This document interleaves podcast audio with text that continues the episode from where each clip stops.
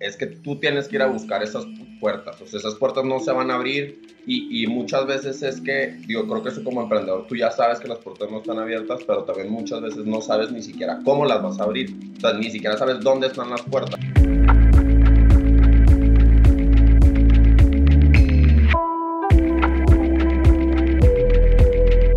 Hola, en unos momentos más arrancamos con el episodio. Solo te quiero invitar a que ya dejes de usar la red que todo mundo utiliza. Si quieres un internet rápido y constante, te invito a que cheques la banda ancha de Intent Plug. Yo tengo más o menos dos años usándolo en mi trabajo, en videollamadas, viendo películas y me ha funcionado perfecto.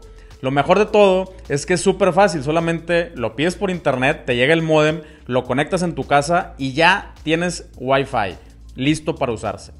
Te dejo el link en la descripción de este episodio para que cheques si tú estás ubicado en la zona de mega velocidad de Intent Plug. Ahora sí, vamos con el episodio.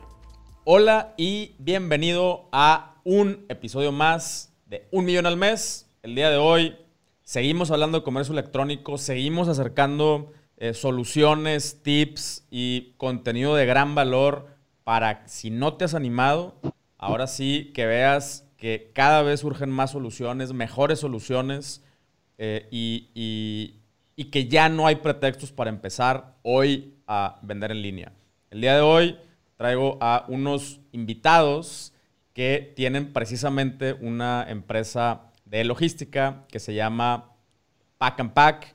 Eh, bienvenidos, ¿cómo están? Eh, Poncho y Freddy, ¿qué tal?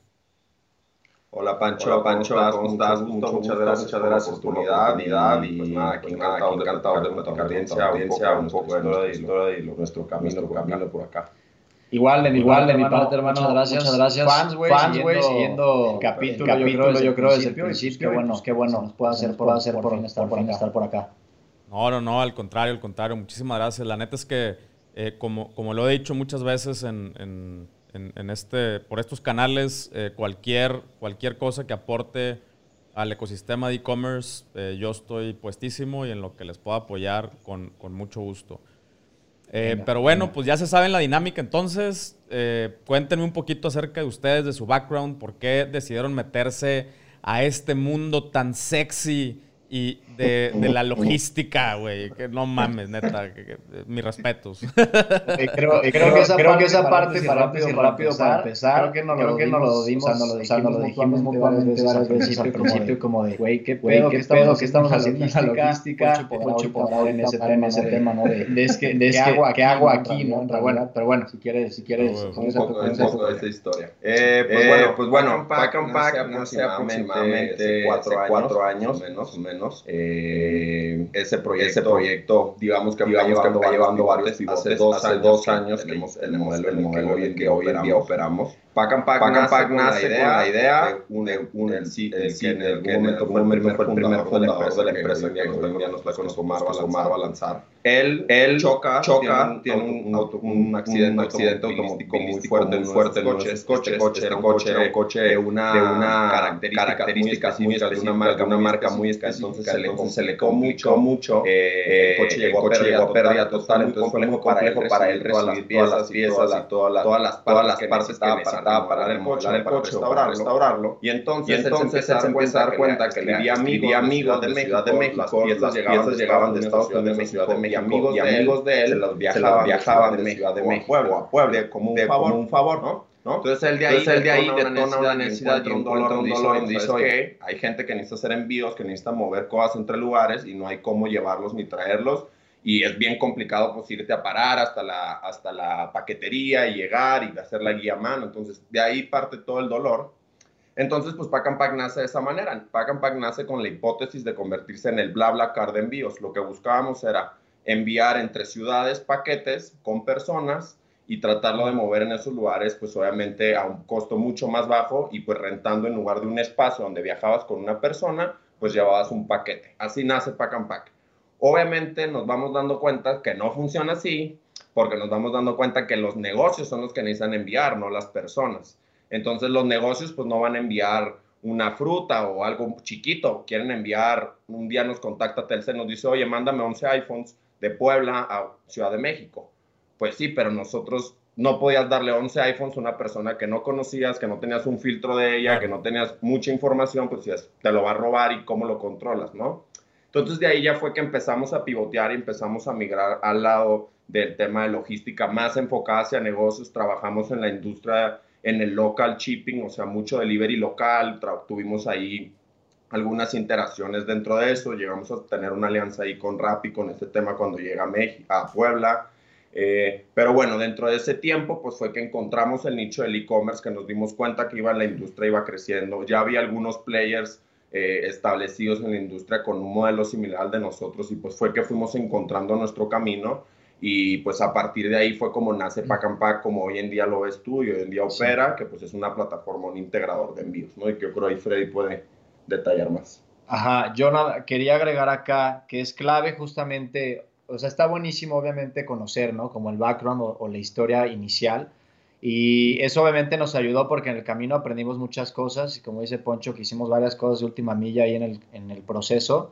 Pero ya al fin de cuentas, digamos que hoy en día estamos en una, en una versión 2.0 de Pack and Pack, ¿no? O sea, tomamos obviamente eh, lo que habíamos aprendido, el expertise ahí de los diferentes caminos igual del equipo, porque era un equipo diferente al inicio, eh, y, y, formulamos, ¿no? Esta nueva versión de Pack and Pack justamente hace dos años fue que prácticamente nos constituimos el 29 de junio del 2018.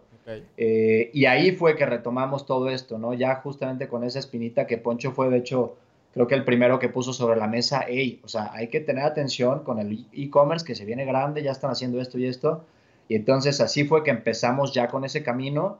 Y hoy en día eh, nos, nos denominamos como el back office logístico del e-commerce, ¿no? Que ya me imagino que ahorita podremos ahondar en ese tema, ya en lo que hacemos actualmente. Así es. Ok, ok. Eh, ahora, eh, cuando, cuando, em, cuando se dieron cuenta que los que envían son negocios eh, y ustedes ya traían todo una, una, un, pues una infraestructura, ¿no? Para, para, para, darle, para darle servicio a peer-to-peer, ¿no? De personas entre personas. ¿Cómo, cómo eh, o sea, ¿cómo, empezaron esta transición? ¿Dónde se informaron? cómo, cómo, empezaron a probar? Eh, ¿Cómo eh, agarraron los primeros clientes? O sea, ¿cómo, cómo fue este proceso de, de, transformación de, la, de, la, versión 1.0 a la 2.0? Creo creo que hay una parte importante ahí que me gustaría ahondar mucho de esto es, dio, ahorita Freddy te dio la fecha específicamente en la que fundamos la empresa y firmamos, ¿no? Significa que los primeros dos años de la empresa, pues no había acta, no había monetización, casi que nada, o sea, no había nada. Era dos años literalmente que salimos de la universidad. Bueno, ellos salieron de la universidad, yo había dejado la universidad, entonces yo llevaba mi, mi, ahí mi proceso de emprendimiento pues digamos que esos dos primeros años literalmente solo fue de interactuar y tener este diálogo. Entonces, desde ese approach, pues nosotros ya sabíamos de entrada que estábamos tratando de buscar un mercado donde hiciéramos un product market fit, ¿no? Donde el producto hiciera sentido con el mercado que teníamos allá afuera. Entonces, esas interacciones, ya al no tener una necesidad de estar buscando dinero, nos permitió ir haciendo muchas interacciones durante ese proceso. Obviamente sí, dentro de nosotros queríamos generar dinero, ¿no? Y que viniera el revenue, pero realmente sabíamos que había un proceso para encontrar ese nicho donde íbamos a encontrar una solución. Entonces, digamos que ese fue el camino y de pronto ya cuando nos empezamos a meter a encontrar, decir, a ver, ¿dónde está el dolor? Fue eh, con los restaurantes, principalmente fue donde empezamos a interactuar ya mucho en el tema del servicio de delivery, o sea, ya empezar a meternos a entender, a ver, ¿dónde hay un dolor? Cómo les duele y diseñemos una solución a la medida para ese dolor, ¿no? Entonces, mucho fue empezar a llegar ahí y pues cómo lo hicimos, pues fue, pues yo, Poncho, literal, vete, saca los números de las personas, empieza a marcar a los restauranteros, llega y párate en el restaurante, toca la puerta y en los restaurantes que más delivery veíamos que tenían o que veíamos que no tenían delivery, tenían oportunidad de tener delivery, en ese momento cabe recalcar, no habían llegado a Puebla pues ni Rappi, ni Uber Eats, ni ninguna de esas plataformas. Entonces digamos que ahí fue como empezamos y dijimos, fue el primer paso para empezarle a vender un servicio pues ya de logística y de envíos. Tal vez ahí Freddy puede platicar Oye, y antes, de que, antes de que le siga Freddy, o sea, todo ese proceso de, que, que describieron ahorita de, los paints y de todo eso, ¿lo hicieron by the book, así con el, con el, con modelos o todo fue así ninja style? Nada, Nada, nada. Yo creo que a ese, ese momento inicial o estos dos, tres años iniciales, o sea, todo al, al guamazo, ¿no? Todo, todo al madrazo, así de aviéntate, aprende sobre la marcha, modifica y digo, desde ahí obviamente teníamos nociones, ¿no? Y nos estábamos metiendo mucho a temas eh, de Lean Startup y de Design Thinking, o sea, hubo personas ahí que nos apoyaron en ese tema, pero la realidad éramos que o sea, la realidad era que, éramos unos newbies en el tema, o sea, ya como para, para armar una startup bien sólida y estuvimos literal probando así como podíamos y, e íbamos aprendiendo en el camino. Obviamente ahí también cabe recalcar que un, punto clave es que tú tienes que ir a buscar esas puertas, o sea, esas puertas no se van a abrir y, y, muchas veces es que, digo, creo que eso como emprendedor, tú ya sabes que las puertas no están abiertas, pero también muchas veces no sabes ni siquiera cómo las vas a abrir. O sea, ni siquiera sabes dónde están las puertas. Entonces, pues mucho de lo que hacíamos nosotros era tocar, le platicábamos a mucha gente la idea, íbamos y buscábamos, se lo presentábamos. De hecho, la idea de los restaurantes nos la da un restaurantero. Un restaurantero es el que nos dice a nosotros, es que nosotros tenemos un dolor de poder hacer el delivery, pero no queremos absorber todo el riesgo de lo que, de lo que incluye tener repartidores y motos propias. Entonces, pues mucho esa interacción era ir a preguntar, sentarte y a veces solamente gastar una hora o dos horas en platicar con alguien y platicarle tu idea, rebotar ideas y así vamos construyendo esas como soluciones y funciones que hay una historia bien cagada porque justamente esta, en estas semanas estamos en contacto con varias empresas de última milla y de logística y nos damos cuenta que nosotros ya habíamos construido esa solución hace 3, 4 años. Y es hoy en día una de esas empresas, el carrier más grande de, de todo Asia, está llegando a México y nosotros esa solución ya la teníamos hecha hace 3 años, nada más que no nos enfocamos y nos fuimos hacia el, hacia el delivery nacional pero nos da risa porque hoy cuando lo vemos hacia atrás decimos, güey, ya en ese momento ya teníamos un negocio, nada más que no sabíamos a lo mejor cómo monetizarlo o no habíamos visto el potencial que podía lograr esa solución que habíamos construido en ese momento. Okay. Oye, y nada más quería puntualizar en, la, en lo primero que, que, preguntabas, que creo que es clave decir que al principio, tal cual en esta primera versión que mencionábamos de Pack and Pack, eh, la realidad es que ni Poncho ni yo estábamos en ese momento. O sea, la realidad es que las decisiones y, la responsabilidad, digamos, en, en, esa primera etapa fue totalmente de, Omar. Eh, hoy en día justamente de, mis socios que todavía operamos acá. Eh, pero fue 100% él, ¿no? Con este como equipo y él se encargó justamente de ir uniendo como las piezas. Entonces, la realidad es que nosotros llegamos ya como en una segunda etapa, ya que estaba empezando a migrar esta parte del BlaBlaCar de, de paquetería eh, ya se había topado con esa primera barrera como de, pues, o sea, la desconfianza en estos modelos, obviamente, como BlaBlaCar en México, ¿no? Y pues la inseguridad y todo esto, lo que decía Poncho, que al fin de cuentas los negocios son los que mandaban y no, no, no funcionaba el modelo peer-to-peer. Y ahí fue donde Omar nos trajo y justamente empezamos a armar como las piezas, ¿no? Con estas varias pruebas del delivery local, última milla, restaurantes, bla, bla, bla. Y ya fue que poco a poco consolidamos como el equipo fundador de esa segunda versión. Ok, ok, ok. Ahora, esta, esta segunda versión, exactamente qué es lo que hace y dónde está su, propuesta de valor y su diferenciación. Venga, pues mira, nosotros, como te decía, ¿no? Hoy en día nos, nos denominamos como el back office logístico del e-commerce en México. Y lo que buscamos es, obviamente suena medio trillado, pero lo que buscamos es revolucionar la experiencia logística del e-commerce, justamente aquí en, México y poco a poco en la TAM, ¿no? Y eso, eh, pues lo hacemos eh, hoy en día a través de, obviamente hay un, como un core o el núcleo, el producto núcleo, digamos, de, nosotros, es, el, es ser el agregador de diferentes proveedores para proveer envíos, ¿no? Al dueño del e-commerce, a la persona que está vendiendo en línea. Eh, ese, es el core, obviamente, y detrás estamos trabajando muchas otras soluciones para llegar a, una, valga la redundancia, una solución integral, que no solo sea eso, ¿no? Porque obviamente tú lo debes de saber, y, eso va como tu segunda pregunta del diferenciador, que ahora la contesto, eh, que debes de saber que es un océano, este, o sea, si bien es muy grande, ¿no? O sea, gigantesco el mercado del e-commerce, también es un océano muy saturado, ¿no? En cuanto a proveedores. Eh, entonces, ese, por eso es, como la parte de, cajón que tiene que ir, ¿no? En una solución como la de nosotros, la parte del envío con estos agregadores y conectado obviamente a través de APIs y todo esto, ¿no? Eh, y ya la parte como diferenciador, consideramos hoy en día que tenemos tres muy específicos, ¿no? Uno, que es igual algo que todos deberían de tener, que es la, es la atención al cliente, pero nosotros le estamos enfocando mucha tecnología, no tanto obviamente al producto hacia allá afuera, hacia el cliente, pero mucha tecnología a automatizar los procesos para nuestro equipo de atención, para que nos permita escalar también esa parte y tener una atención a, cliente proactiva, ¿no? No esperarnos a que nos lleguen todas estas personas con problemas, sino que sea en realidad proactiva con todas estas. A, tu, eh, ahí, y ahí te refieres, ahí te refieres a tu cliente o te refieres al cliente final que es el que va a recibir el, el, paquete. A ambos. Ambos. A ambos. Nosotros, sí, la realidad es que, y creo que eso igual es algo de lo que, de lo que Poncho trajo a la mesa desde el minuto uno, siempre fue como de, a ver, nosotros vamos a mejorar la experiencia en el e-commerce, pero a través de mejorar la experiencia justamente del cliente final que está recibiendo en su casa, ¿no? Pero bueno, este, sí esta parte de atención es, eh, es, mucho, es mucho enfoque para nosotros y sí lo consideramos diferenciador hoy en día. Eh, y otros dos muy claves que son, uno, fulfillment, que hoy en día también nosotros almacenamos inventario eh, en nuestro almacén justamente. procesamos aquí la orden porque tenemos la conexión con la tienda del cliente y desde aquí la embalamos y la mandamos a, a cualquier parte, ¿no?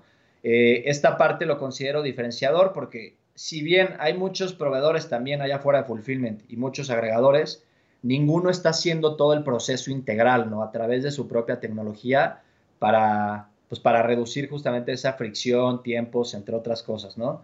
Y el tercer diferenciador que, que yo creo que es lo que más, lo que más pone carnita sobre la mesa es, es una es una parte de recolección y entrega premium, como nosotros le denominamos.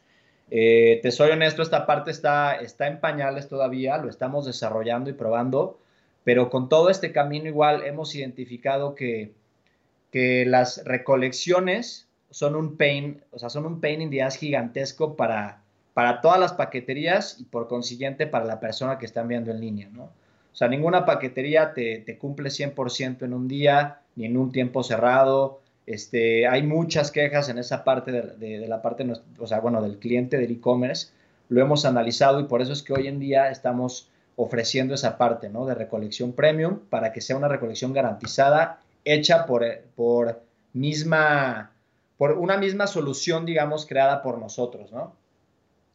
Ok, ok, ok. Creo que aquí, como para, para puntualizar un poquito esto que te acaba de platicar Freddy, que fue como toda la historia y varios puntos, creo que ahí lo más relevante es que estamos justamente trabajando en esta tercera, por así llamarlo, digo, esta historia es como esta tercera versión de Pack and Pack, donde pues primero empezamos en una cosa, después migramos al tema del e-commerce y ahora ya estamos buscando ampliar esa solución del e-commerce para que el dueño del e-commerce, el dueño de una tienda en línea con Pack and Pack, tenga pues toda una solución integral de servicios, de un abanico de servicios que le permita correr un negocio digital enfocándose en lo que él es bueno, en su producto, que es lo que consideramos tiene que, es donde está el mayor core para nosotros del dueño del e-commerce, en lo que tiene que vender, que es el producto, que el producto esté de calidad, que llegue bien, que vaya bien empaquetado. Todos estos detalles que vive él como dueño de e-commerce, nosotros estamos tratando de acompañarlo y robustecer todo ese proceso.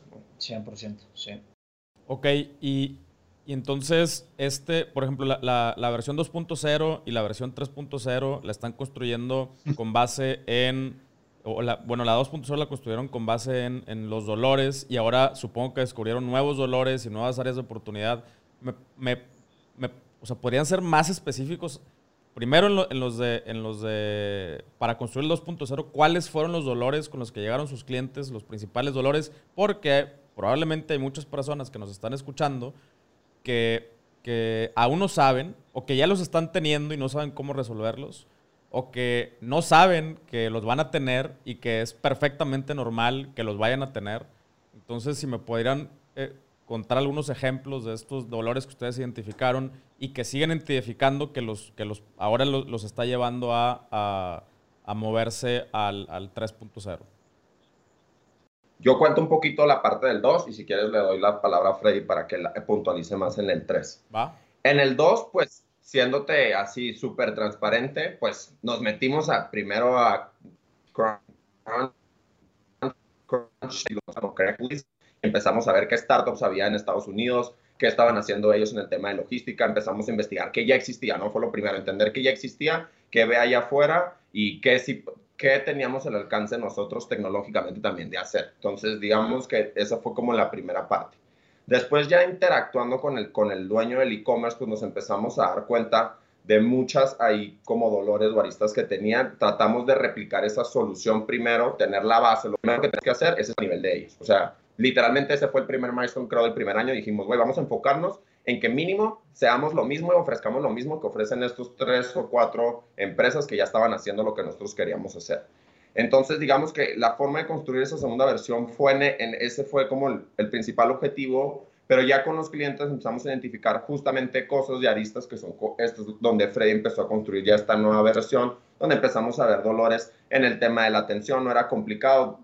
Muchos veíamos buenos e-commerce que tenían, no sé, una paquetería muy grande, por ponerle un nombre, no sé, FedEx, por ponerle un nombre y no, pues está bien grande, pero pues le compro no sé cuántas guías, pero cada vez que se me pierde un paquete, pues no tengo ni a quién marcarle, nadie me da atención, hay mil teléfonos de atención y nadie me lo resuelve eh, me dan un correo y tampoco nadie me resuelve. Entonces, ahí fue donde dijimos, hey, en la atención, ahí hay un principal dolor y seguramente si le duele al dueño del e-commerce, pues el dueño del e-commerce también le duele al cliente final, porque el cliente final al final está preguntando, oye, ¿dónde está mi paquete? Y pues el dueño del e-commerce le dice, no, pues yo no sé dónde está. Y el, y el problema no lo tiene ni el dueño del e-commerce ni el cliente final, sino la paquetería que es la que y el recobro. Entonces, de ahí fue donde empezamos, ok, detonamos la primera parte del tema de la atención al cliente, ¿no? Eh, en el tema, por decir, de las recolecciones y todo eso, pues nos pasó identificar como el tema de, nos veíamos que los clientes se enojaban y se retrasaban los paquetes y agendaban una recolección, no sé, entre un lapso de horas, entre 9 y 12, y el paquete nunca lo recogían y ahí nos tenía el cliente marcamos a nosotros, oye, nadie ha venido a recoger el paquete y en algún momento tuvimos una alianza de repartidores donde los lanzábamos y ellos iban por ellos, pero eso no era escalable porque estaba siendo muy caro. Obviamente una recolección en ese momento, en ese tiempo, pues iba a ser caro. Entonces el dueño del e-commerce acababa comiendo ese, ese costo y pues acababa perdiendo utilidad que al final él tenía en sus costeos, no había considerado al vendérselo al cliente, ¿no? Entonces, yo creo que fueron así como esas interacciones principalmente, y pues yo creo que Freddy puede ahondar específicamente más en la, en la parte de la versión número 3. Sí, nada más, pues igual como decíamos ahorita al principio, ¿no? Siendo 100% transparentes y como si fuéramos norteños, aunque yo sea, aunque yo sea más poblano que el camote, ¿no? Pero, mira, o sea, te soy honesto igual, esa, esa versión 2, digamos, eh, también una, una de nos, bueno, eh, al principio nosotros, como dijo Poncho, fue más como por este benchmark que hicimos y la realidad es que hicimos hipótesis, digamos a ciencia cierta, sabíamos que teníamos que escuchar al cliente, ¿no? Por todas estas metodologías de las que ya conocíamos, sabíamos que el cliente tendría, tenía que estar en el centro de lo que, de lo que fuéramos construyendo, eh, pero, pero sí fue también como mucho benchmark y decir, a ver, ya está esto ahí afuera, esto ya está funcionando, vamos construyendo esto y entonces eh, una primera hipótesis de nosotros, eh, creo que por lo menos desde mi punto de vista en esa primera etapa también tomamos tres puntos, ¿no? Uno, como ya lo mencionó Poncho, la parte de atención justamente, ¿no? Que veíamos eh, que pues las paqueterías, o sea, la, interacción directa con la paquetería dolía muchísimo, ¿no? O sea, el call center, años tardándote, las páginas tardadísimas, o sea, no puedes ni rastrear ni agendar tu recolección así eficiente, ¿no? En, un minuto ya, sobre todo pues con la cultura de hoy en día de todo inmediato. Entonces, eh, esa parte de la atención definitivo fue un punto, principal de nosotros en nuestra hipótesis para probar que sí le hiciera diferencia al cliente. Y, y dos más, también fue que, que, empezamos allá a desarrollar nuestro buyer persona este, y todo este tema que igual no sabíamos al 100% cómo funcionaba, pero lo empezamos a desarrollar más o menos y a probar y dijimos, ok, eh, sí hay, o sea, está el dolor obviamente, ¿no? De la tensión y esta parte, pero también, también hay un dolor como para, que puede ser para un, para un nicho muy en específico que nosotros creíamos en ese momento no se estaba eh, atacando o no se les estaba dando esta solución adecuada para ellos, ¿no? Que eran los vendedores en redes sociales. este, entonces, eh, o sea, el e-commerce pues, obviamente, o la gente que vende en línea, pues tiene muchos canales para vender, ¿no? O sea, puede vender en un marketplace como Mercado Libre, Amazon o en Shopify eh, o directamente justamente en Facebook o lo que sea, ¿no? Entonces, nosotros igual dijimos, ok, estos vendedores por redes sociales, no tienen ni la tecnología como para poder, poderse integrar con, una, con un agregador de estos, ¿no? Porque pues no hay API o cuestiones ahí que puedas conectar tu tienda de Shopify, pues estás vendiendo al fin de cuentas en Facebook. Eh, eh, eh, dijimos esa parte y también, o sea, este, este cliente tampoco tiene los volúmenes gigantescos, ¿no? Entonces, obviamente no va a poder acceder a, los mejores precios directamente con la paquetería o a, tener un poder de negociación. Entonces ahí fue lo que dijimos como en esa primera parte, ok, vamos a enfocarnos en la atención, en que el cliente de, o el vendedor de redes sociales tenga las tarifas más accesibles que se pueda y tenga también estas automatizaciones para, crear sus guías eh, lo más adecuadas posibles, digamos. Y sobre eso fue que empezamos también, eh, digo, ya fue sobre los primeros meses, ¿no? Digamos, de esta operación 2.0, pero sobre eso estuvimos ahí probando e iterando un buen rato. Ok, ok, ok. Y em, hacia, hacia dónde, o sea, bueno, ok, vamos, a, vamos a ahondar un poquito más en ese, en ese tema. Ustedes están ofreciendo soluciones para, para ayudarles a ese, a ese perfil o a ese nicho de, de, las personas que venden en redes sociales o también de alguna manera los están empujando un poquito a que a que se pasen a, una plataforma un poquito más robusta o, a una solución un poquito más robusta, ya sea Shopify o algo, algún desarrollo de ustedes?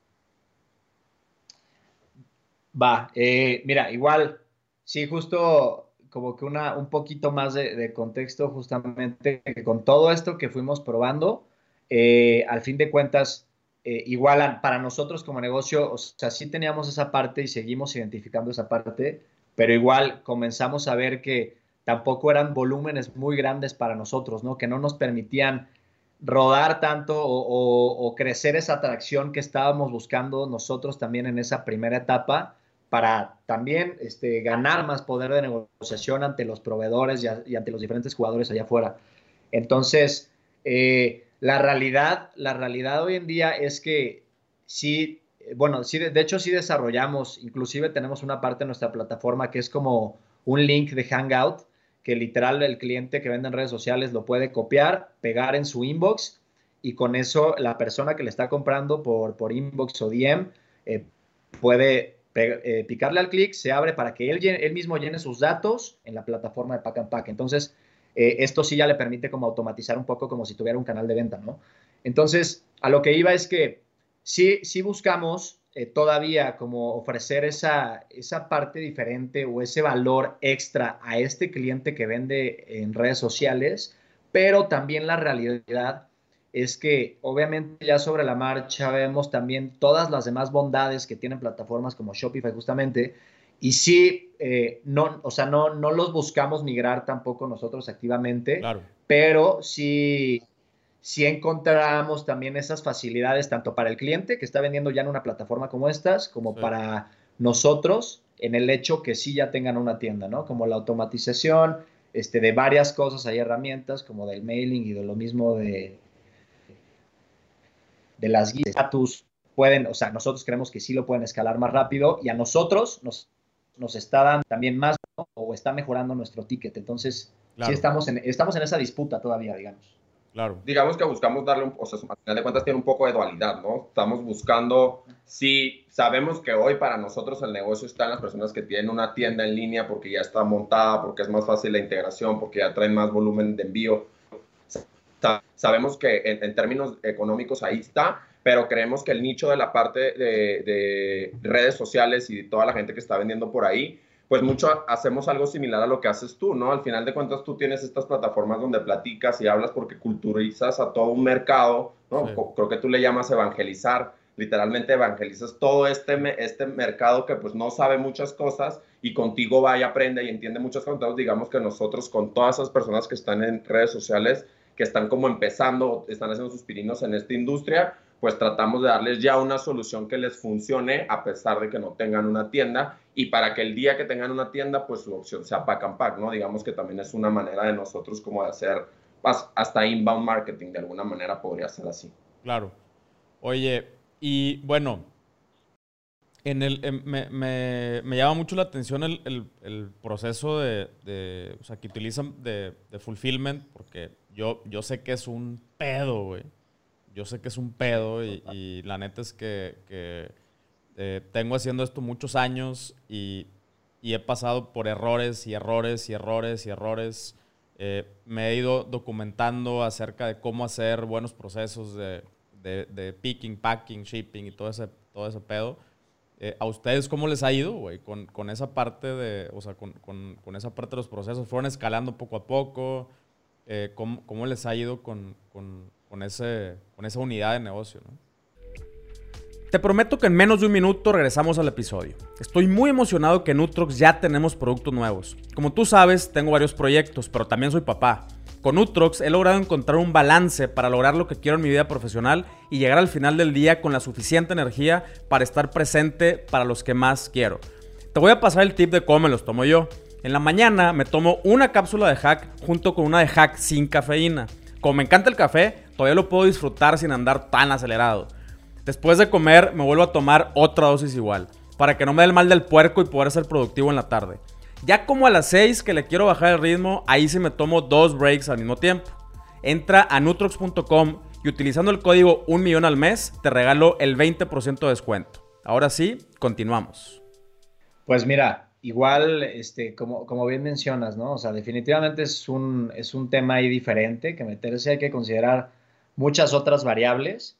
Eh, y también, también la realidad es que vuelvo a lo mismo, siendo transparente, tampoco, o sea, hoy en día representa menos del 5% de, de nuestro negocio, por ejemplo, la parte de, de fulfillment. Entonces, eh, es, eh, como te digo, ¿no? Es para nosotros hoy en día una, una parte complementaria a esta solución integral que buscamos brindar, pero tampoco ha sido el enfoque todavía, ¿no? No hemos llegado a, a ese punto a explotarlo, este, con, o sea, con, con esos volúmenes eh, como los que manejamos en, otro tipo de soluciones, ¿no?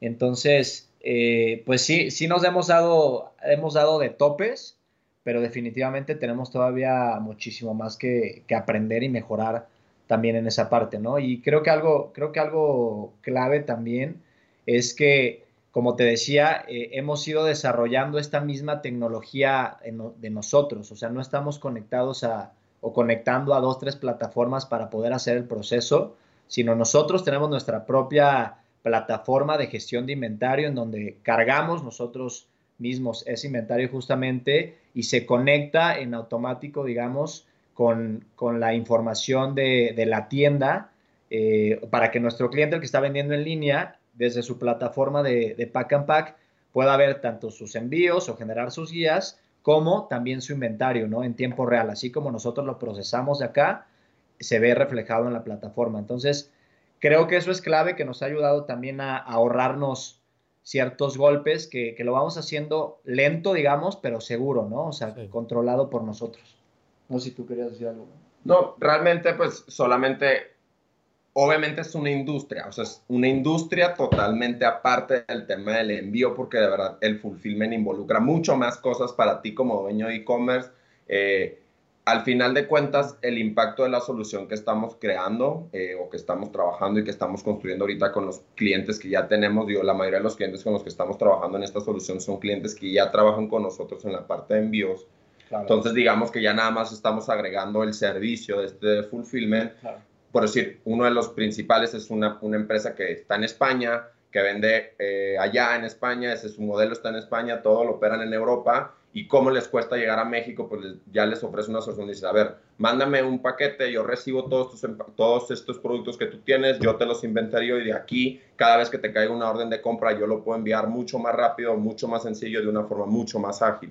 Entonces, impactas en temas de poder acaparar mercados, la solución es relevante porque puedes acaparar un mercado que te costaría mucho más acaparar desde donde estás tú. Ese es en un punto número uno. Y en un punto número dos es que con la red que estamos empezando a construir también en la parte de empezar a tener más puntos donde podamos localizar estos productos y los podamos tener ubicados y el fulfillment pueda funcionar, tú, con Nutrox, pues podrías tener un, cierto volumen de, tus productos de, no sé, Nutrox, por ponerte un ejemplo, eh, aquí en Puebla y pues todos tus envíos en el centro serían mucho más baratos porque pues ya los tendrías aquí y de Puebla saldrían directo a todas estas zonas de aquí del centro, a lo mejor y del sur del país y de Monterrey podría repartir a toda la parte del norte, ¿no? Entonces, digamos que hacia allá es hacia donde estamos caminando y son como los valores agregados que estamos viendo con la solución que tenemos hoy en día. ¿Y ustedes se encargarían de, del proceso de, automatización, de selección de, del, del, almacén del cual se va a despachar el pedido de acuerdo a ubicaciones o cómo, cómo lo tienen pensado hacer eso? Sí, definitivamente, pues la, idea principalmente sería eso, ¿no? O sea, que nosotros te podamos guiar con nuestra experiencia para que puedas optimizar el tema del costo, principalmente como te decía, pero también hay unas variables que tenemos con el tema del producto, ¿no? Todos los productos se prestan para tenerlos inventar en un mismo lugar y hay unos que tienen que la parte clave del desarrollo de la industria del e-commerce en Latinoamérica es el tema de la confianza. La gente no confía en pagar en una tienda, meter su tarjeta, le genera mucho ruido a la mayoría y eso de los que tienen tarjeta, porque ya sabemos que una gran cantidad no tiene tarjeta y ni siquiera tiene acceso a un método de pago de esa manera. Entonces tenemos que tocar esa parte, por eso se tiene que tocar con pinzas, porque no podemos arriesgar por querer nosotros dar un servicio y exponer el producto a que llegue en mal estado o que no se cumpla eso. Entonces digamos que sí los vamos a guiar y los vamos a apoyar, pero también vamos a tener también eh, como estos filtros para no poner en riesgo el producto del dueño del e-commerce y pues nada, eso es como lo veo yo, pero tal vez Freddy tenga algo más que, que sumar ahí.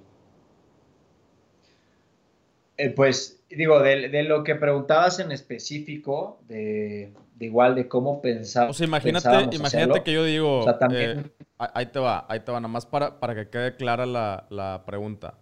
Yo tengo eh, tres almacenes, uno está en, en, por decirte un ejemplo, uno está en Monterrey, otro está en, en Ciudad de México eh, y otro está en Mérida, ¿no? Entonces, eh, y, y, bueno, en cada, en cada almacén tengo inventario, ¿no? Y me llega un pedido, o sea, el día de hoy me llegaron 30 pedidos.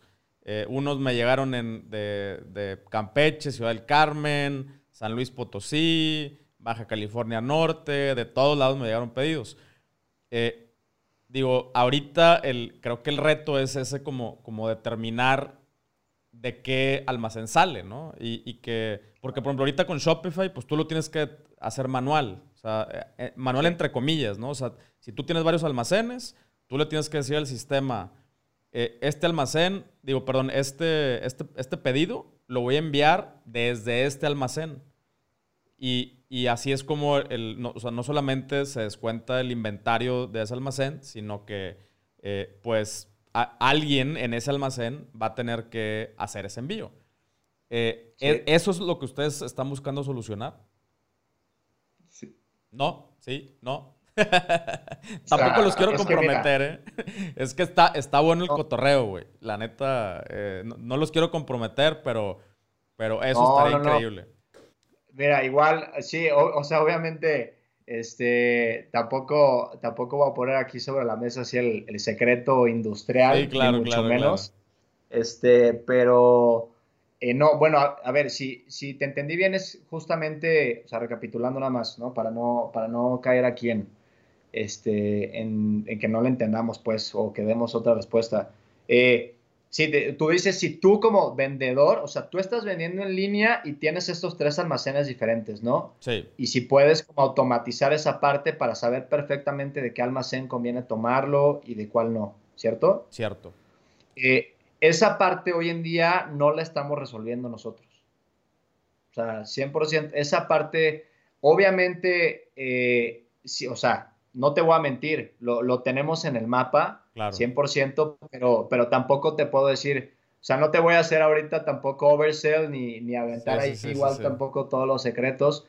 O sea, no, no, te voy a mentir, lo tenemos en el mapa 100% porque pues, es un reto, ¿no? Justo lo que dices, poder sincronizar toda esta parte y que al fin de cuentas también se vuelven temas como de, de omnicanalidad, que también tenemos, tenemos muchas cosas en el mapa, pero bueno, este, a mí la verdad me gusta me gusta pues centrarme como más en lo que, en lo que ya estamos ejecutando, ¿no? Entonces, esa parte, esa parte hoy en día no la estamos haciendo. Nosotros nos estamos enfocando en perfeccionar primero la parte de desde nuestro almacén, ¿no? O sea, de tú, danos tu inventario justamente y nosotros podemos aquí sí automatizarlo de la mejor manera, pero primero con el control de nosotros, porque al fin de cuentas todavía no tenemos, nos falta mucho aprendizaje ahí de justamente iterar y lo que estamos haciendo es probarlo justamente interno, ¿no? Claro. O sea, hacer esas pruebas internas para empezar a permear hacia afuera y no al contrario, ¿no? Empezar con lo que no podemos controlar ahí en almacenes en otras ciudades y luego ya traerlo para acá. Sí. No, Yo creo que la respuesta en concreto sería sí, pero no lo estamos haciendo hoy. Exactamente. Caminamos hacia allá y va a ser lo mismo que nos pasó con los envíos, ¿no? No empezamos a hacer envíos nacionales de todos los productos el primer día, eh, fuimos paulatinos, empezamos con los locales, controlamos lo local y fuimos cambiando ese punto. Hoy en día tenemos que comprometernos con lo que controlamos nosotros, con nuestra propia paquetería, con nuestro propio espacio, con nuestro propio lugar, que tenemos ese control pero seguramente pues así como dice Frey, hacia ese lugar es hacia donde estamos caminando. Y así como esto que tú acabas de decir, que se me me hace, mucho sentido que alguien como tú, que conoces la industria, que tienes toda esa experiencia, te brinque naturalmente ese dolor y dices, wow, eso sería una solución que pues naturalmente ves un dolor ahí pues naturalmente a nosotros refuerza más que la hipótesis a donde estamos caminando, pues tiene, tiene sentido. No, Y, no solo, o sea, no solo es eso, es, es que pues también yo conozco los servicios de Estados Unidos porque así como ustedes se inspiran en, en, en dónde viene la pelota, eh, cómo viene la pelotita y por dónde y cuándo va a llegar, pues yo constantemente estoy viendo también y, créeme que, que tengo eh, cinco años, por ejemplo, siguiendo a Fulfillment Centers que, que, que el, apenas hasta el día de hoy están apareciendo, ¿no? Así como ustedes, eh, hay, hay, dos, hay, hay, dos o tres soluciones, ya eh, hablando específicamente del tema fulfillment, eh, que, que, apenas están, están arrancando, pero yo veo dónde viene la pelotita y por eso mi pregunta, por eso les dije, no los quiero comprometer, mi pregunta viene porque yo sé lo que están haciendo en Estados Unidos. por ejemplo, empresas como Shipwire, ¿no? y, y cosas de esas que tienen varios almacenes, que ya están desarrollando una, una, tecnología estilo, eh, bueno, no tecnología, sino como, no sé, un esquema machine learning eh, estilo Amazon, donde, donde también mueven, mueven sus inventarios de acuerdo al comportamiento de las, de las zonas y la chingada. Y, veo, veo que, este, que esa es una, una, una cosa que para allá va y me emociona, o sea, me emociona chingos, me emociona muchísimo que todo eso empiece a, suceder aquí en México. Me emociona el hecho de, que, de que ya se, ya, eh, o sea, en, Estados Unidos ya, ya maduró eh, tanto el, ecosistema de logística que ya se están dando compras, eh, como ustedes probablemente ya saben, ¿no? La compra que realizó Shopify a una empresa de logística que ni siquiera era la más grande, es simplemente la que tenía mejor tecnología. Porque hay empresas mucho más grandes de, logísticas, de fulfillment centers, con más almacenes, no solamente en Estados Unidos, en Canadá, en Sudamérica, en Europa, en Asia. Y, y, hay, y para mí hay dos posibles, eh, dos hipótesis. o, a Shopify no le alcanzó, que esa no creo, cabrón. Con la cantidad. tampoco descartada, probablemente. Sí, que, a Toby, que Toby se haya, se haya rajado y que no le haya alcanzado, que no creo, porque traen un. O sea, les, está yendo muy bien. Eh, y, la segunda es que, simplemente le apostaron más a la, tecnología que, a los fierros, ¿no?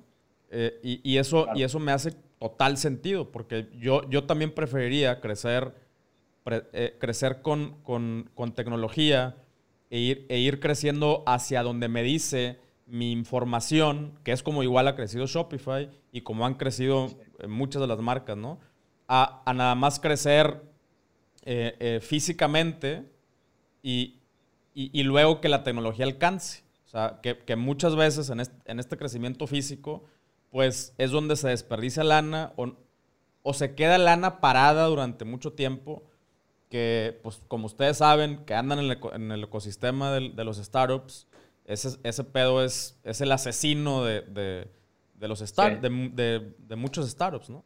Entonces, eh, por eso, desde ahí vienen mis preguntas, eh, no, no, para que revelen sus secretos, sino como de, de mi propio conocimiento de, de, de, la, de la, industria, ¿no? ah, bueno. claro, No, si yo ya le andado aquí pellizcando a Poncho por abajo así de...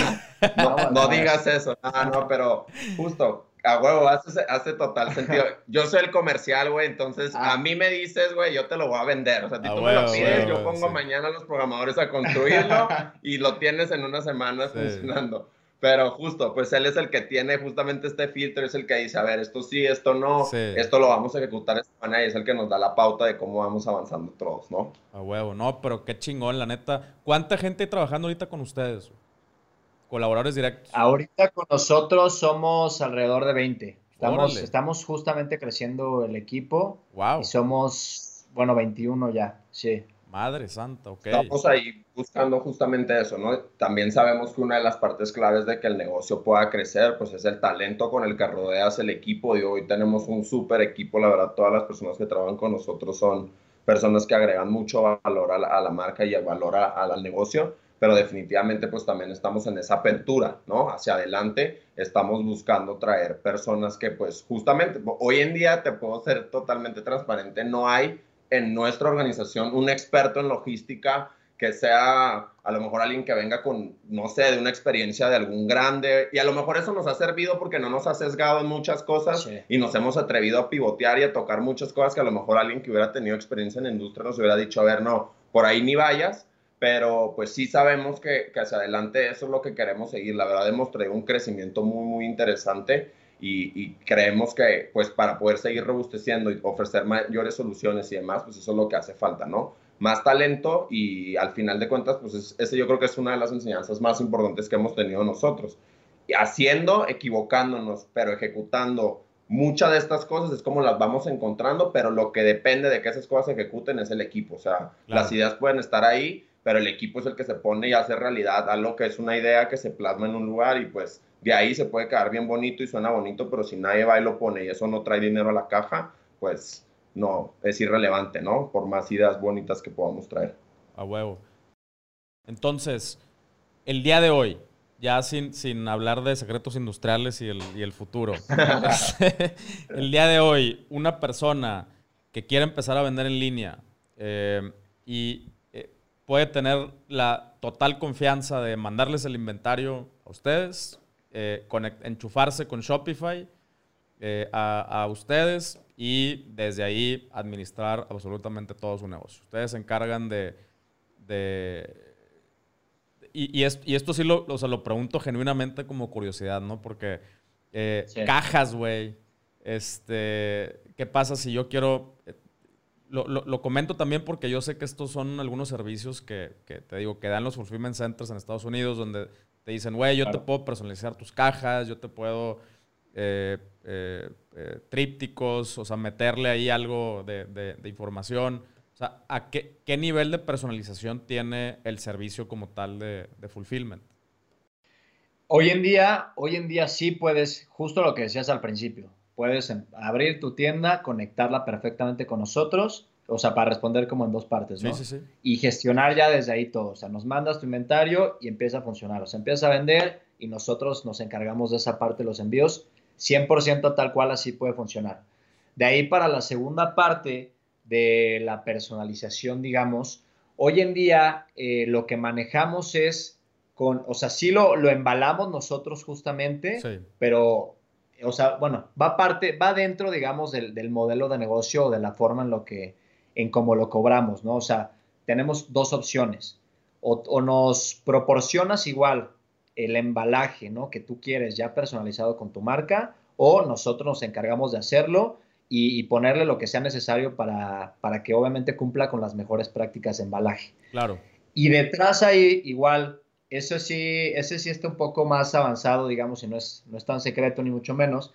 Pero detrás de eso sí estamos trabajando. Eh, bueno, de hecho, de hecho uno de, nuestros socios es, es, o sea, tiene una parte importante en, cuestiones de cartón y estamos trabajando en esa parte, ¿no? O sea, sin, sin dar más detalles, pero sí estamos trabajando en esa parte para justo poder eh, ofrecer esa, ese siguiente nivel de personalización en el que literal los empaques pues vayan, de la mano con, tu producto, ¿no? Digo, el brandeado es, es, lo de menos, yo creo que eso se puede solucionar con un sticker o lo que sea, claro. pero ya mucho más, mucho más específico a lo que requieres. O sea, inclusive hemos estado haciendo este, encuestas con usuarios, con usuarios propios de qué tanto requieren ellos, ¿no? Ese nivel de personalización en, en embalado o en empaques.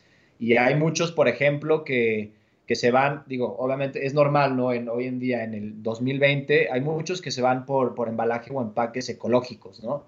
Entonces, eso definitivamente es un reto, porque para todos los que estén en esta industria, pues todos saben que, que es, o sea, es muy costoso hacer en, en pequeños baches, digamos, de, de, de, productos, este tipo de cosas y sobre todo ecológicos, pero sí estamos igual explorando esa parte, digamos. Claro ahí sí, te digo, en esa parte, o sea, al final de cuentas, sí estamos caminando hacia allá. Hay un tema, justo lo que acaba de decir Freddy, del tema específicamente de el tema ambiental y todo esto. Mucho también que vemos, por, lo que yo he estado evaluando de la industria, he empezado a encontrar muchas marcas que lo que están haciendo es darle un doble propósito al empaque, ¿no? Apenas veía una tienda que, una tienda de ropa, me parece que te lo enviaba en una caja y la caja se convertía en el gancho después de la playera o y así. Entonces, pues le están dando un doble propósito a ese empaque, pero obviamente eso pues requiere mucho más conocer un producto en específico que sería mucho más complejo para nosotros poder ofrecer una solución así, porque no tenemos toda esa expertise, esa experiencia específicamente del producto que está queriendo vender ese cliente, ¿no? Pero sí,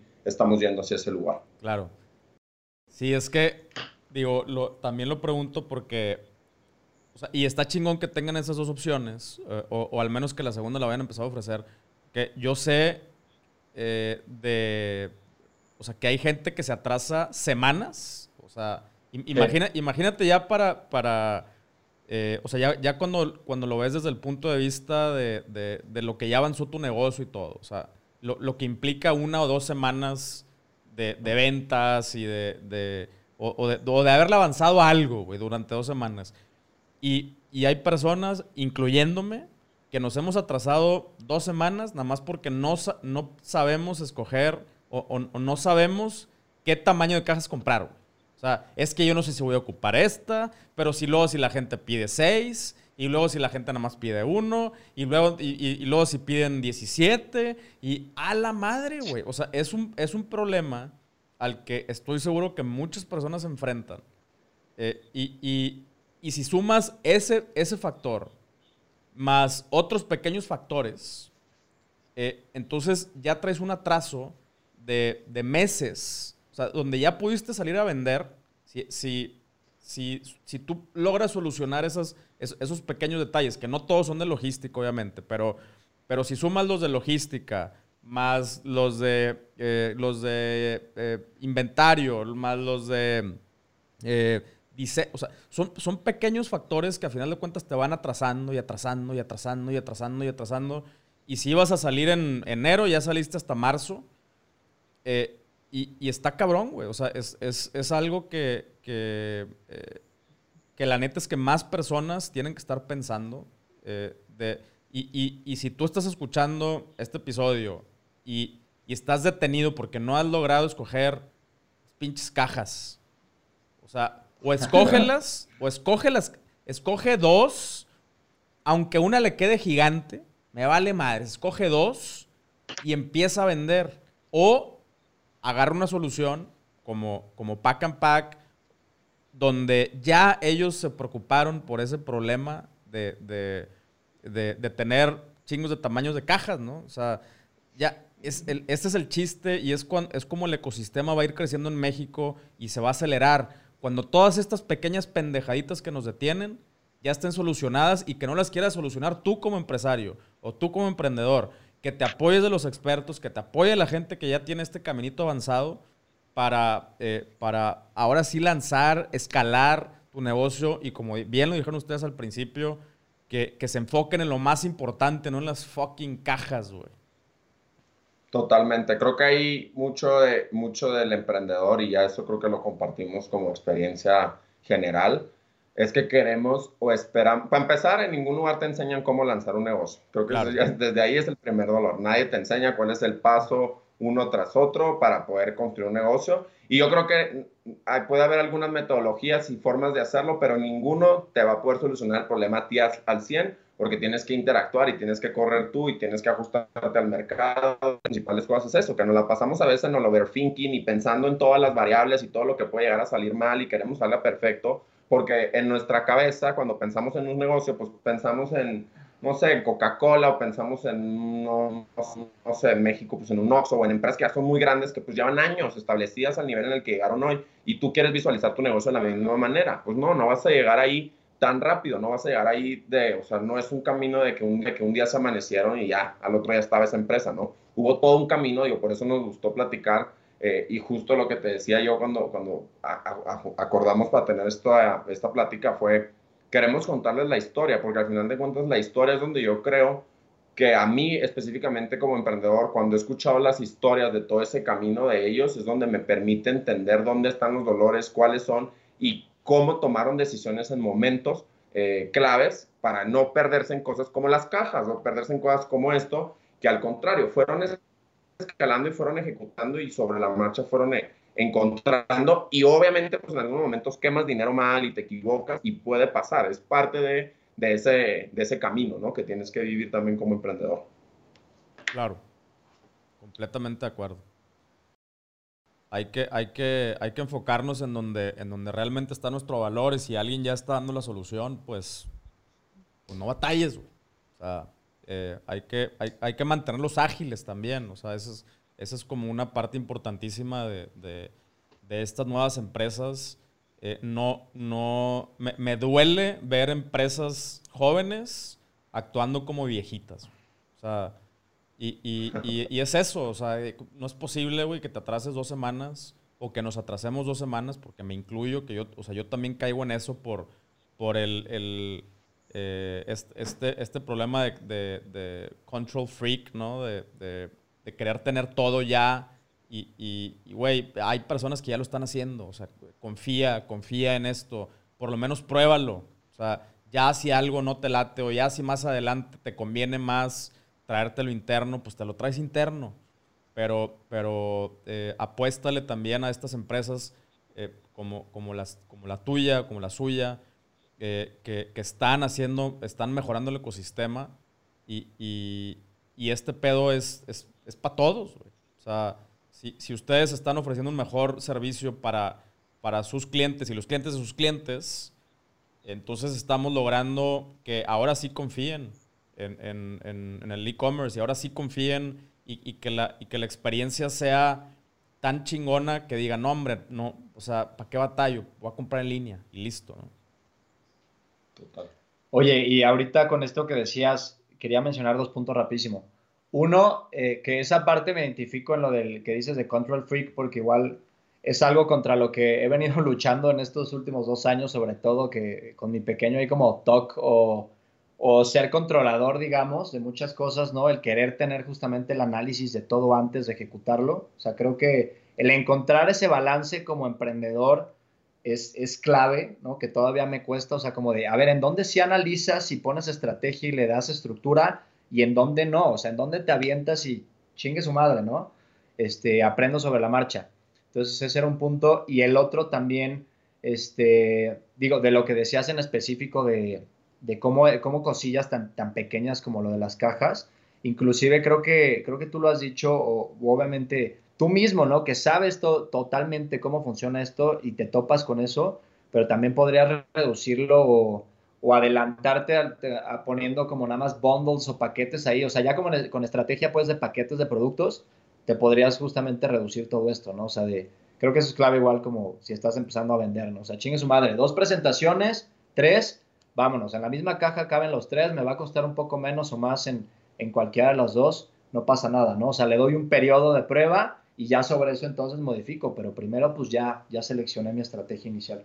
Claro, creo que es un poco pensar, tú como, como emprendedor, pensar en, oye, pues también no te quieras ahogar y quieras empezar con 15, 20, 30 productos. A ver, vas a, la primera vez que vas a empezar a vender en línea, pues empieza con uno, empieza con dos, a lo que puedas controlar algo que puedas como de alguna manera manejar operativamente también de forma correcta y ya a partir de eso vas ampliando y ofreciendo más cosas. la idea que hoy en día, y creo que ahorita que ya escuchan la, historia, pues Pack and Pack llegó hoy en día, pero pues después de habernos intentado 10 negocios, que nos cerraran 40 puertas, que nos dijeran, pues esto no va a pasar, que pues, se rieran de nosotros en juntas. Hubo gente que se rió de nosotros en juntas y ¿cuándo van a hacer dinero de esto? Y era como, güey, no queremos hacer dinero de esto, ahorita estamos aprendiendo y se reían. O sea, personas que, creíamos mentores y que nos iban a enseñar según nosotros, nos decían, pues, güey, ¿cuándo piensan hacer dinero de esto? No, pues es que ahorita no es el interés hacer dinero, es aprender para que después podamos hacer dinero. Pero creo que ahí ya también entra un tema de cultura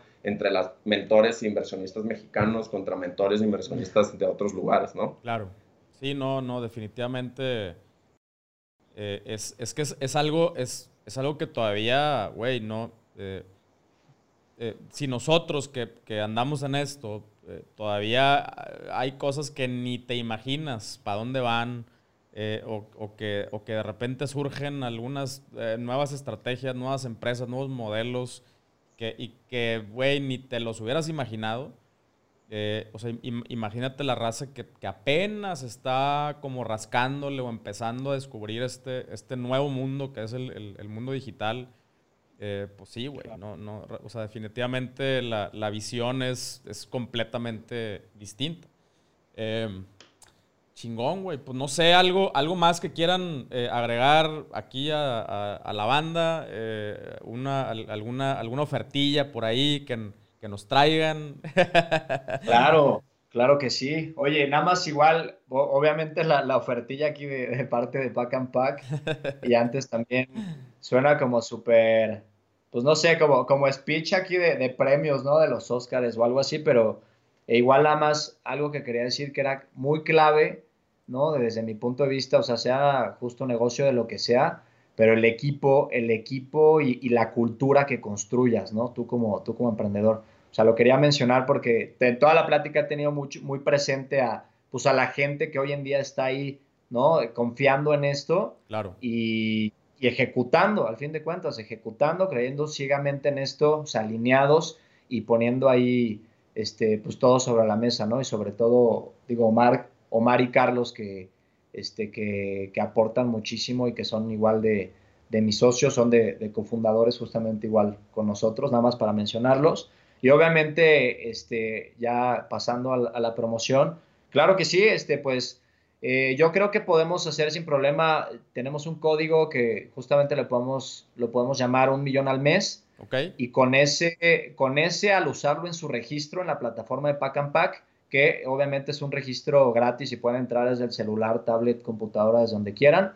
Eh, ahí hay un apartado para que pongan un código, pueden poner un millón al mes y van a tener 15 días gratis de, nuestra suscripción eh, avanzada, que es obviamente la que tiene los precios y los, y los, o sea, los mejores precios, los precios más competitivos y los mejores beneficios igual en cuanto a atención, seguimiento y demás. Y digo, igual yo creo que después también podemos podemos hacer cosas más interesantes ahí ya que platiquemos. Va, va, va, me late. No, pues ya con eso es una excelente, excelente oferta. Muchísimas gracias, güey. Eh, y sí, concuerdo, concuerdo contigo. Eh, es, es, algo que, eh, que, también cuando, cuando quieran venir a compartir o, directamente ya con la comunidad de, de, de builders acerca de, independientemente acerca del tema logístico y, de, y del tema eh, que, que, pues ahora sí que su core, pero para, para poder haber llegado donde llegaron, seguramente están construyendo algo eh, innovador en cuanto a organización, ¿no? O sea, eso que mencionaba ahorita, la cultura de la empresa, eh, me he cansado de, de, de, hablar también de ello, pero hay que hablar más, ¿no? O sea, hay que hablar más de, cómo, cómo funcionan las cosas ahora cómo ahora la clave está en la, en la colaboración y en las alianzas y en, y en, una, en una cultura de, de, de accountability, pero también de, de, de logros eh, global, eh, eh,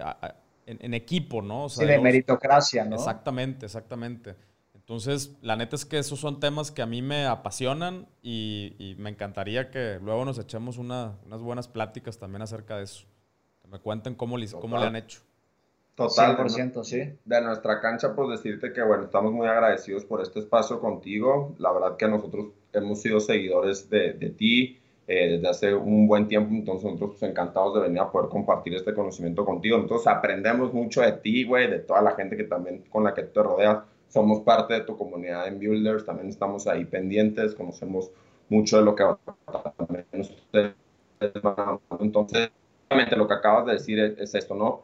Hay algo, hay algo, que a mí, como lección a mí, mi mamá toda la vida me decía, no confíes en la gente porque la gente te va a chingar. Y yo tuve que deconstruir eso en mi cabeza para construir una nueva versión de mí, donde hoy yo confío en todos, hoy hablamos aquí abiertamente, hoy yo te, buscamos para hacer esta alianza, para platicar, para generar. Siempre tienes que ya confiar, o sea, si seguimos con esa mentalidad de nuestros papás o de las generaciones anteriores de no confíes en el otro y no le digas tu idea porque te la va a robar. Yo, por decir, no creo que nadie te pueda robar la idea, porque las ideas son ideas, la ejecución es la que vuelve una idea realidad. Entonces tú vas a ejecutar, por más que se la cuentes a todo el mundo y todas las personas lo intenten, el que va a ejecutar la idea eres tú, entonces nadie te la puede robar. Pero toda la gente, ay, fírmame un NDA para que te comparta mi idea. Güey, nadie te la va a robar. O sea, tienes una idea nada más, güey. Si vas un negocio vendiendo con millones atrás, pues tal vez sí. Pero eso no. Entonces, creo que muchos de eso. O sea, de hacer, de ponerse a ejecutar y de confiar y de colaborar entre mexicanos, entre latinoamericanos. Hay soluciones aquí en México, en Latinoamérica, creamos en ellas, usémosla y ganemos y crezcamos como, como,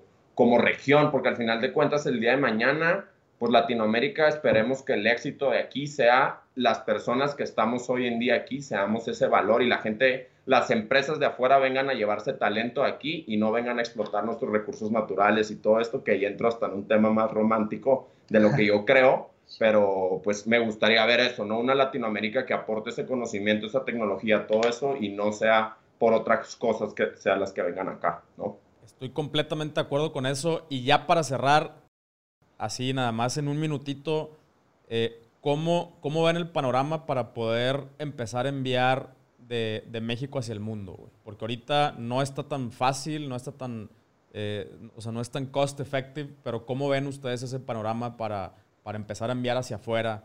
Eh, yo aquí he hablado mucho de, de, que hay que meternos ese chip, ya no como maquiladores, sino como, como eh, exportadores de, directos, güey, al, al, consumidor final, eh, mismo que estamos viendo, digo, yo, yo compro cosas de todos lados, o sea, de, de Australia y de, de, o sea, de, todos lados, güey, compro cosas y digo, ¿por qué nosotros no podemos tener esas marcas globales?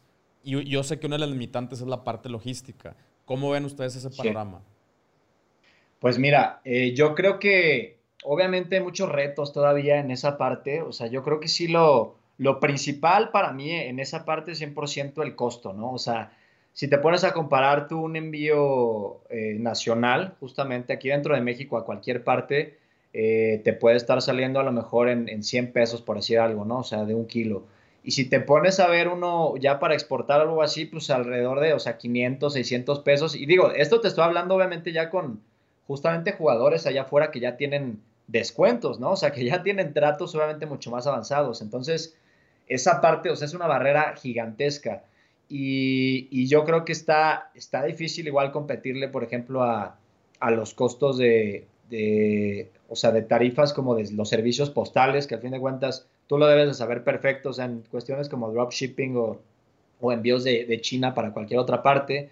Ah, no, pues envío gratis o envío te cuesta casi nada, pero pues te llega en un mes, ¿no?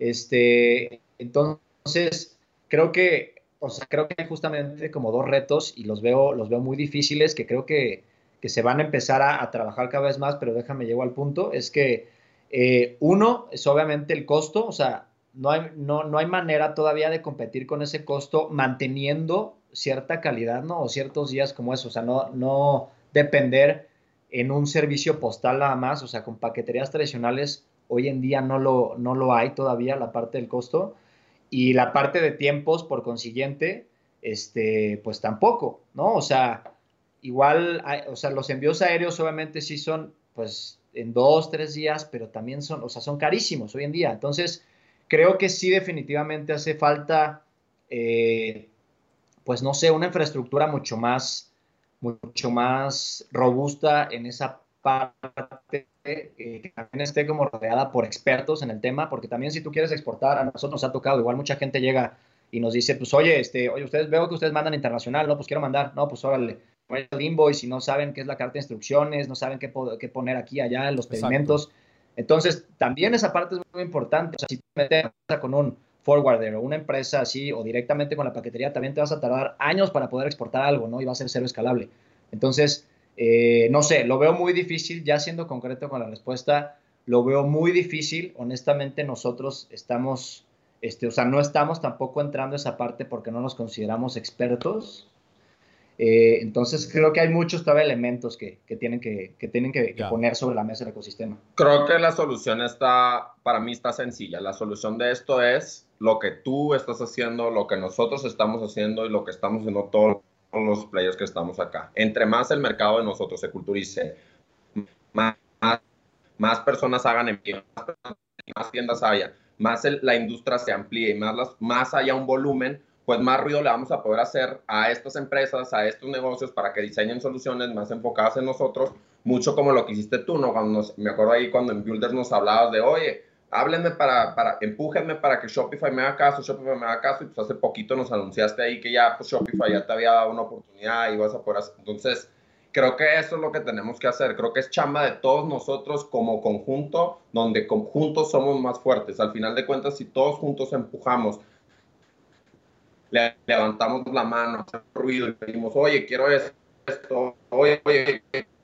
quiero esto, opciones más va a llegar eso hacia nosotros. Entonces creo que es un trabajo no de pack and pack, no de Pancho Mendiola o de un millón al mes o de algo, sino es un trabajo de todos nosotros como industria de jalar para levantar la mano y pedir que eso venga, ¿no? De acuerdo. Nada más, igual un punto, un último punto como más concreto también, o sea, hoy en día la, la única solución viable que veo es justamente lo que platicábamos, ¿no? La parte de justamente distribuidos en diferentes partes, pues como ya lo hace Amazon también, ¿no? O sea, que tú mandas todo a Europa y ya de ahí se distribuye mucho mejor. Entonces, más jugadores también este, que se dediquen a ese tipo de cosas, a sincronizar inventarios con tus envíos que te permitan tener diferentes productos en X país y otros acá para que puedas, puedas empezar, ¿no? O sea, no tanto como la exportación, pero a lo mejor ya mover en, otras regiones. Consejo final es búsquenle, cabrón. O sea, nadie te va a dar la respuesta, güey. Ve y toca las puertas, busca las páginas, métete a Google, busca carriers, busca cosas. Tú pícale, güey. O sea, nadie te lo va a venir a poner aquí en la mano y te va a servir el plato. Tú tienes que ir por ese plato, tienes que ir a cocinarlo, tienes que ir a cazarlo para traerlo a la mesa. Entonces, esa es la solución, yo creo. Y a lo mejor en esa solución que tú encuentres, encuentras un negocio que no nada más te funciona a ti, sino que le funciona más y puedes ganar dinero por eso. Pero tienes que ir a dar el primer paso. Normalmente, casi nadie quiere dar el primer paso en ese tipo de cosas que son problemas más complejos. Completamente de acuerdo. Pues muchísimas gracias, vatos. Muchísimas gracias por tomarse este tiempo. Eh, y, excelente información. Ya, ya escucharon, ah, no hay más que buscarle. Eh, así es que eh, gracias a ti también que escuchaste este episodio. Más contenido, más información para ti. Cada vez, como dijimos en un principio, hay menos pretextos. Ponte a chambear, ponte a implementar, ponte a, probar las cosas y sobre la marcha vas, vas a ir descifrando qué, qué, cuál es el siguiente paso. Como ves, cada vez hay más empresas serias con buenas soluciones que te están facilitando la vida para que ya por fin te animes a empezar a vender en línea. Si es que ya no hay pretextos, empieza hoy y nos vemos en el siguiente episodio. Chao.